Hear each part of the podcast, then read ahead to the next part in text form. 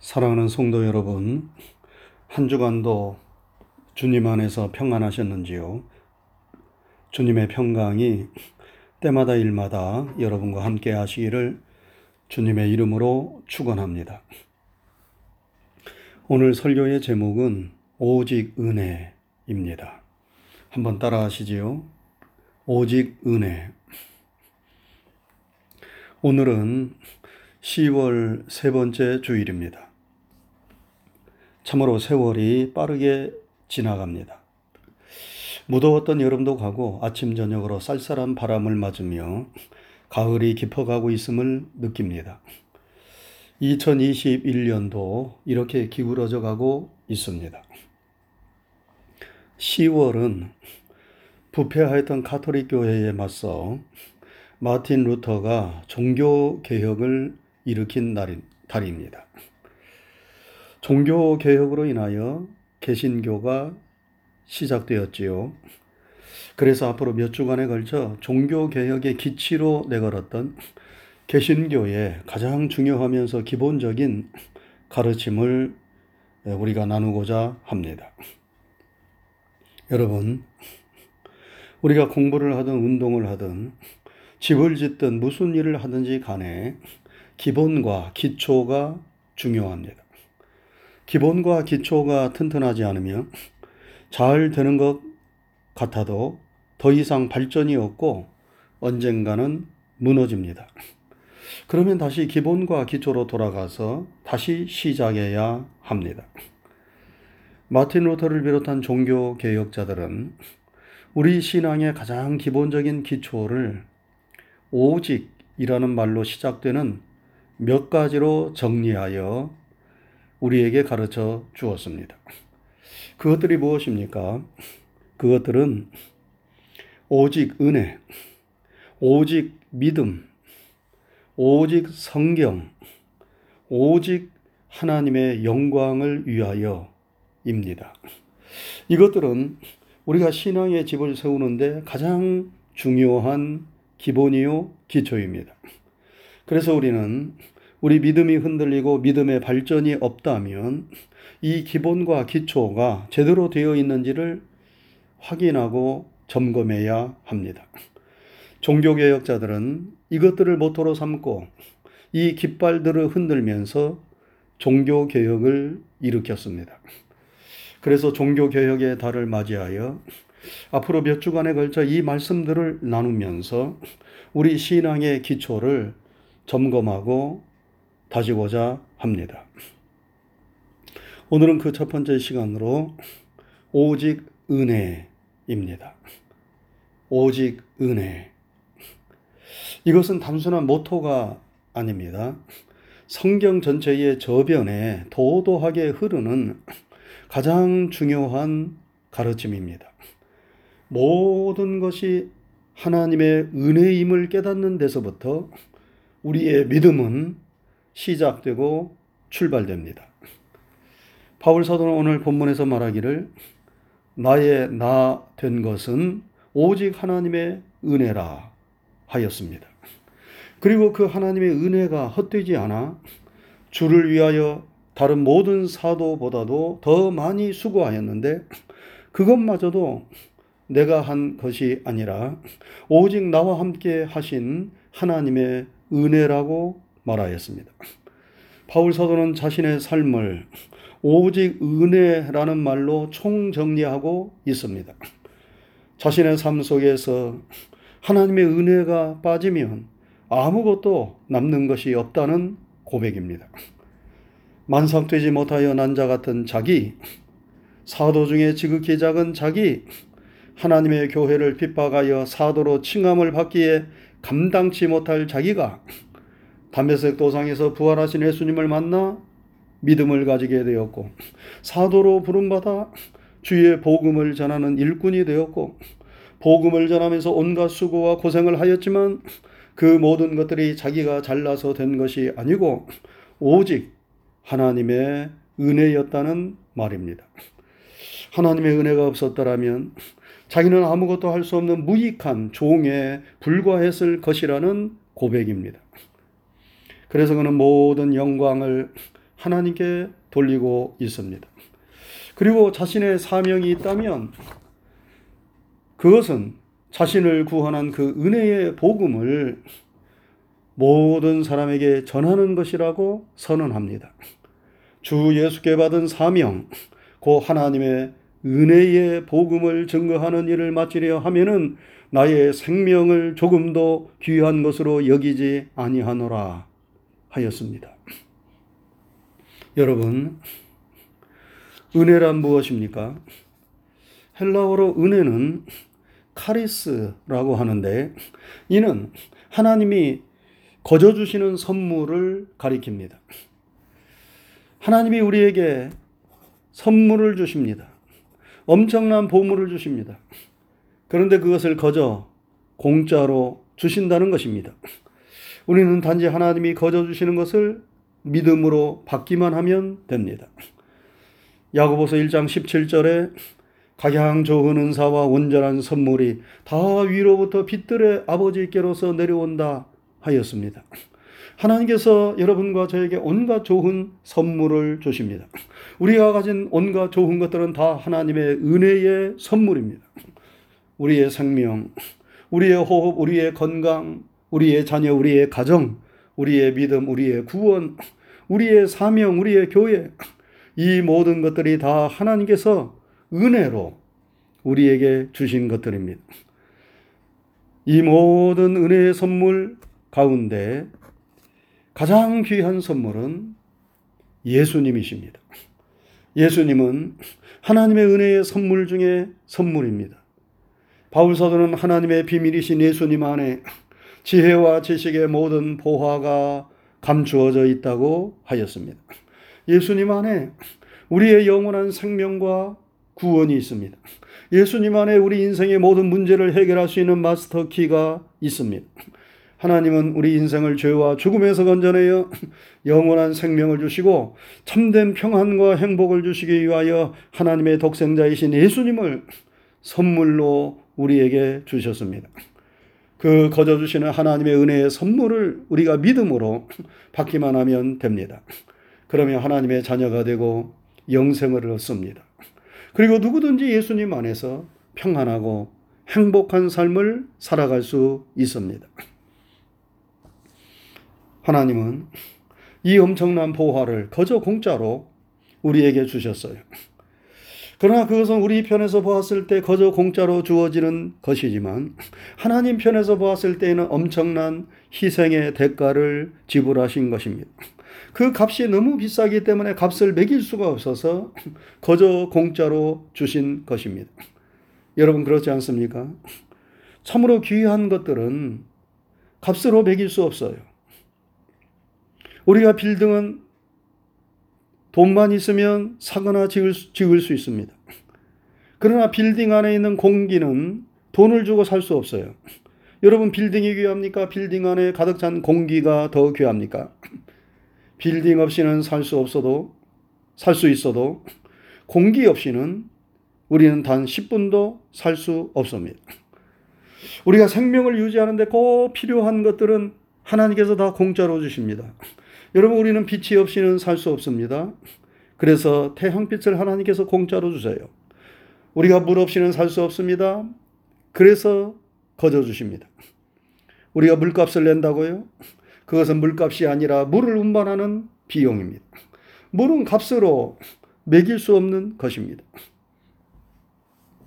제가 며칠 전 우리 집사람에게 내가 로마에 있는 시스틴 성당에 가서 미켈란젤로가 성당 천정에 그린 천지 창조라는 작품을 한번 보고 싶다고 말하였습니다.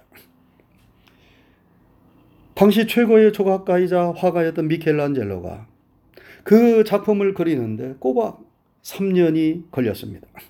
높은 곳에 올라가 제대로 고개를 들지도 못하고 누워서 몸을 비틀면서 제대로 먹지도 못하고 제대로 용변도 보지 못하면서 어느 날에는 무더운 여름날에 하루 17시간 이상을 그림을 그리면서 한 획, 한 획을 그어 그 명작을 완성하였습니다. 그 작품을 완성하였을 때 그는 온 몸이 골병이 들었어요. 목이 비틀어지고 허리가 휘었습니다. 그렇게 완성된 작품인 미켈란젤로의 천지 창조가 로마의 시스틴 성당에 있습니다. 그래서 꼭 한번 가서 보고 싶다고 말했는데 제가 언제 가 볼 수 있을는지 모르겠습니다. 여러분, 미켈란젤로의 그 천지 창조라는 작품을 값으로 매길 수 있겠습니까? 너무나 귀하고 값진 것은 값으로 매길 수가 없어요. 우리가 그 작품을 볼 수 있다면 그것은 은혜입니다.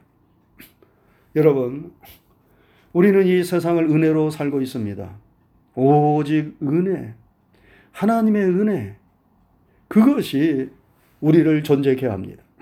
하나님이 거둬주시는 은혜로 그 은혜 안에서 내가 살고 있다는 사실을 깨닫는 것이 바로 은혜입니다.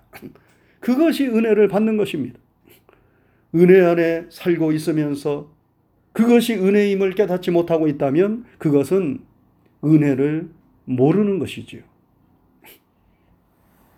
나이가 60이 되신 목사님께 어느 성도가 물었습니다. 목사님, 오늘 설교에 많은 은혜를 받았는데 설교 준비를 하시는데 시간이 얼마나 걸렸습니까? 5시간 걸렸습니까? 아니면 10시간 걸렸습니까? 그러자 이 목사님이 대답하시기를 이 설교를 준비하는데 60년이 걸렸습니다.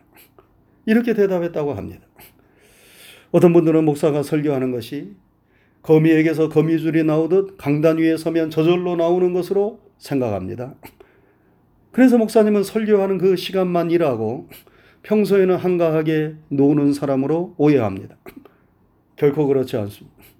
한편의 설교를 준비하면서 주의 종들은 언제나 해산의 고통을 합니다. 신음하고 진액을 쏟는 노력을 하면서 설교를 준비합니다. 그러나 노력한다고 설교가 준비되지 않습니다. 밤새 끙끙거려도 단 한 줄의 설교도 준비되지 않는 경우가 비일비재하고 여러분 그러면 어떻게 해야 합니까? 무릎 꿇고 기도해야 합니다. 내가 아무리 수고하고 힘써도 말씀이 준비되지 않습니다. 하나님이 은혜를 주셔서 말씀을 주셔야만 합니다. 그래서 하나님의 은혜를 간구할 때에 하나님이 지혜를 주시고 막혔던 것이 뚫어집니다. 그래서 한편의 설교가 준비됩니다. 여러분 설교가 준비됐다고 다 된 것입니까? 설교를 할 때에 하나님이 은혜를 주셔야만 합니다. 성령께서 역사하셔서 듣는 성도들의 마음의 문이 열리고 말씀이 은혜로 심령에 떨어져야 합니다. 그래야 은혜가 임하지요. 무슨 말입니까? 말씀을 전하는 자나 말씀을 듣는 자나 다 한결같이 은혜를 받아야 한다는 말입니다. 은혜를 받아야 주의 일을 할 수 있다는 말입니다. 은혜 받지 않고 하는 일은 다 피곤하고 무거운 짐이 됩니다. 하면 할수록 짜증이 나고 불평과 원망이 나옵니다. 그러나 은혜 받으면 이전에 힘들고 고달팠던 일이 갑자기 기쁘고 즐거운 일이 됩니다. 원망과 불평이 변하여 감사와 찬송이 됩니다. 그러므로 우리는 열심히 수고하고 일하려고 하기 전에 먼저 은혜를 받아야 합니다. 은혜 받는 일이 가장 시급하고 우선적인 일인 것입니다. 독일의 신학자인 투르나이제는 젊은 시절에 하나님께 이렇게 기도했다고 해요. 하나님, 저로 하여금 세계를 바꾸는 사람이 되게 해 주옵소서. 그랬더니 세계가 변화되지 않더라는 것입니다. 나이 마흔이 넘어서 그의 기도가 이렇게 바뀌었다고 합니다. 하나님, 나를 바꾸어 주옵소서. 나를 변화시켜 주옵소서. 그리고 자신이 바뀌고 변화되니까 세상이 달라지더라는 것입니다. 그래서 투르나이제는 이렇게 말하였습니다.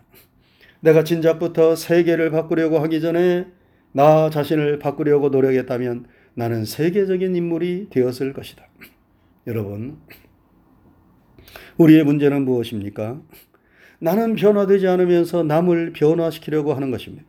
나는 고치지 않으면서 남을 고치려고 하는 것입니다. 자신의 들보는 보지 못하면서 남의 티를 보는 것입니다. 내가 변화되지 않고서는 아무것도 변화되지 않습니다. 그러나 내가 변화되면 모든 것이 새롭게 변화됩니다. 여러분, 왜 우리가 은혜를 받아야 합니까? 은혜를 받아야 내가 변화되기 때문입니다. 그러므로 목사도 날마다 은혜를 받아야 하고 모든 성도들도 다 은혜를 받아야 합니다. 이미 하나님께서 나에게 베풀으신 은혜를 깨달아야 합니다.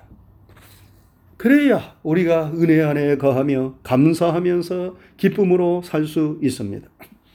여러분, 주일마다 교회에 나오면서 은혜를 사모하시기 바랍니다. 말씀을 들을 때마다 은혜를 사모하시기를 바랍니다.